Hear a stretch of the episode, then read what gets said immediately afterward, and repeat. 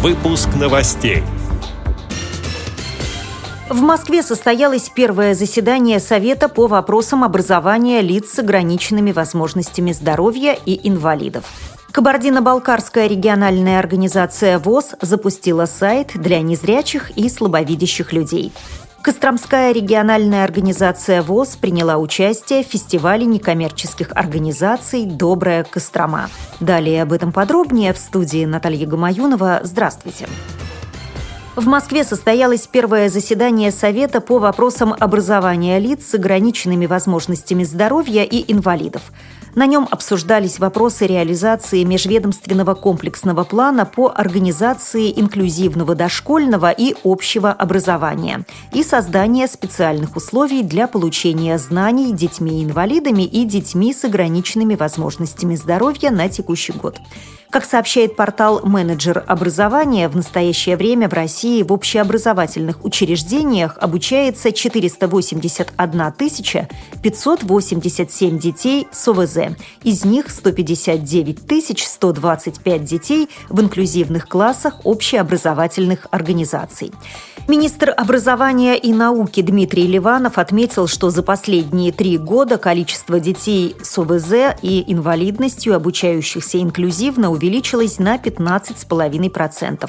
В общеобразовательных школах за три года на 3,5% стало больше коррекционных классов. Кабардино-Балкарская региональная организация ВОЗ запустила сайт для незрячих и слабовидящих людей. Портал разработан активистом Всероссийского общества слепых Астемиром Кармовым на средства гранта за победу в Северо-Кавказском молодежном форуме «Машук». Цитирую слова председателя Кабардино-Балкарской региональной организации ВОЗ Ларисы Черкесовой. Информационный ресурс очень удобен в использовании и имеет разнообразный контент. Здесь можно узнать последние новости, послушать музыку, аудиокниги, пообщаться с друзьями.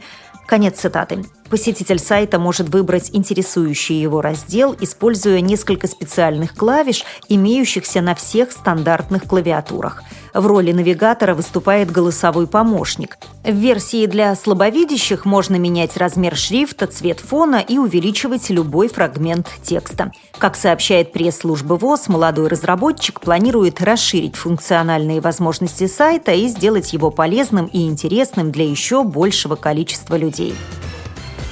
Костроме прошел первый фестиваль некоммерческих организаций «Добрая Кострома». В рамках мероприятия состоялся гражданский форум «Диалог власти и общества как стимул развития регионов» и выставка-презентация, на которой свою деятельность представили более 50 некоммерческих организаций рассказывает председатель Костромской региональной организации ВОЗ Дмитрий Андреев.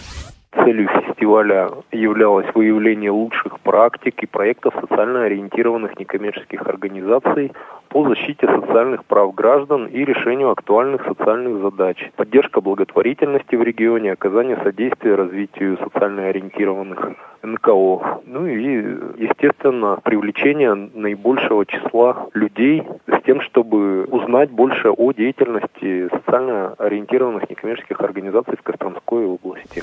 Костромская региональная организация Всероссийского общества слепых также приняла активное участие в форуме мы показывали материалы и рассказывали о своей деятельности по спортивной реабилитации, по социокультурной, представляли технические средства реабилитации, материалы разные реабилитационные, в том числе, так скажем, современные виды реабилитации были представлены такие, как фильмы с тифлокомментариями, приборы новейшие, технические средства реабилитации, которые не входят в федеральный перечень, такие как определитель там, цвета или определитель номинала купюр. Стенд Костромской региональной организации ВОЗ посетили губернатор Костромской области Сергей Ситников, его заместители Александр Соколов, Иван Корсун и Ольга Еремина. С этими и другими новостями вы можете познакомиться на сайте Радио ВОЗ – мы будем рады рассказать о событиях в вашем регионе. Пишите нам по адресу новости собакарадиовоз.ру. А я желаю вам всего доброго и до встречи!